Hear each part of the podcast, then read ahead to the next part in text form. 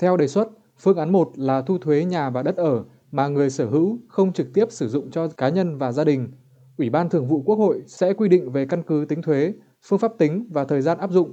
Còn phương án 2, thành phố đề xuất cho phép tăng mức thu liên quan đến nhà đất thứ hai trở lên như lệ phí trước bạ khi mua, nhận chuyển nhượng nhà đất thứ hai trở lên, thuế thu nhập cá nhân từ hoạt động này, thuế sử dụng đất phi nông nghiệp. Với phương án 2, Hội đồng nhân dân thành phố Hồ Chí Minh sẽ quyết định áp dụng mức tăng, đáng chú ý là tăng tỷ lệ thu lệ phí trước bạ khi mua, nhận chuyển nhượng nhà đất thứ hai trở lên từ 0,5% giá trị chuyển nhượng lên 2% và mức tối đa một hồ sơ chuyển nhượng từ 500 triệu đồng một hồ sơ lên 1 tỷ đồng một hồ sơ. Theo Ủy ban nhân dân thành phố Hồ Chí Minh, nếu thực hiện thì trước mắt có thể điều chỉnh hành vi đầu cơ nhà đất trên địa bàn, từ đó làm tiền đề cho việc ban hành sắc thuế mới.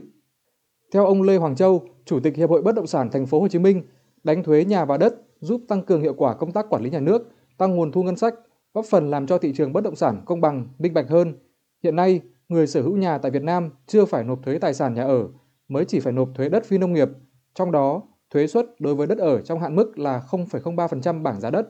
Mức nộp thuế này quá thấp, gần như không đáng kể và không đủ sức điều tiết thị trường. Tuy nhiên, ông Châu kiến nghị cần tính toán kỹ để tránh việc thuế trồng thuế, nên xem xét về tiền sử dụng đất bởi hiện đây là chi phí chiếm tỷ trọng quá lớn trên tổng giá trị bất động sản. Chừng nào còn việc này thì đánh thuế tài sản sẽ khó nhận được sự đồng thuận. Nên chuyển cái tiền sử dụng đất hiện nay thành một cái sắc thuế, đó là cái thuế đánh trên cái hoạt động chuyển mục đích sử dụng đất từ đất nông nghiệp lên đất ở khoảng bằng 10%, 15% gì đó là trên cái bảng giá đất thì như vậy cái tiền sử dụng đất hiện nay thì có thể sẽ được giảm xuống khoảng chừng 7-8 lần so với trước đây. Ông Trần Khánh Quang, Tổng Giám đốc Công ty Bất động sản Việt An Hòa cho rằng thu thuế căn nhà thứ hai là cần nhưng chỉ nên áp dụng khi cơ sở dữ liệu liên quan đến thị trường này trở nên rõ ràng, đầy đủ và mang tính công bằng về giá trị. Cần phải minh bạch về giá giao dịch thực tế, phải cập nhật thường xuyên. Một việc quan trọng nữa là làm rõ giá trị của bất động sản thế nào thì mới chịu thuế, vì có những người sở hữu một bất động sản thứ hai có giá hàng chục tỷ, còn người khác cũng sở hữu một bất động sản thứ hai nhưng chỉ vài trăm triệu mà vẫn chịu thuế giống nhau thì chưa hợp lý. Ngoài ra, ông Quang chỉ ra thực tế là khi nhà đất ở thành phố Hồ Chí Minh bị đánh thuế cao, phí trước bạ tăng thì dòng vốn sẽ chảy về các tỉnh lân cận bởi mức độ cạnh tranh ở đây đang ngày một lớn với hạ tầng kết nối tốt. Như vậy, mục đích chặn đầu cơ lẫn tăng thu cho thành phố vẫn chưa thể đảm bảo chắc chắn, nhưng vô tình đẩy mức giá lên cao và trồng thêm khó khăn cho thị trường đang ảm đạm hiện nay. Nếu mà thu thuế như vậy thì các nhà đầu tư bất động sản phải đi về tỉnh đầu tư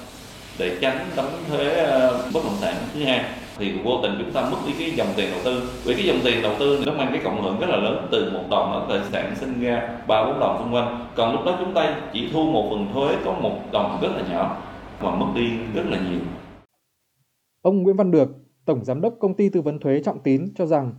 việc thu lệ phí trước bạ, căn nhà thứ hai là chưa phù hợp mà cần tính thuế trên diện tích đất và giá trị đất thì hợp lý hơn. Nguyên nhân vì có những bất động sản được giao dịch mà chưa có giấy chứng nhận quyền sở hữu, ví dụ như nhà ở hình thành trong tương lai thì không thể có cơ sở để tính thuế, nhà nước chỉ thu được thuế thu nhập cá nhân. Ngoài ra, có nhiều trường hợp người dân mua nhà ở thành phố Hồ Chí Minh nhưng lại có nhà đất được thừa kế cho tặng ở tỉnh khác thì cũng cần phải làm rõ có thuộc đối tượng chịu thuế hay không. Do đó, ông được đề xuất thu thuế trên hạn mức theo trong trường hợp đấy lên đánh trên cái là mình sẽ tính đến lên hạn mức của nó. Ví dụ, anh hạn mức là 50 mét vuông, anh bây giờ anh chuyển nhượng một cái bất động sản nữa, mà trước đó anh có bất động sản từ 50 mét vuông trở lên thì anh phải đóng cái phần chênh lệch cao hơn so cái phần mà vượt 50 đấy cho anh phải chuyển nhượng cái phần thứ hai. Thì hợp lý hơn, có tính công bằng hơn. Đề xuất thu thuế căn nhà thứ hai trở lên của thành phố Hồ Chí Minh để quản lý, điều tiết thị trường nhằm hạn chế việc đầu cơ bất động sản, không đưa nhà đất vào để ở là đúng. Tuy nhiên, thành phố cần xem xét nghiên cứu, tính toán kỹ mức thu đối tượng thu phù hợp để tạo sự đồng thuận của người dân.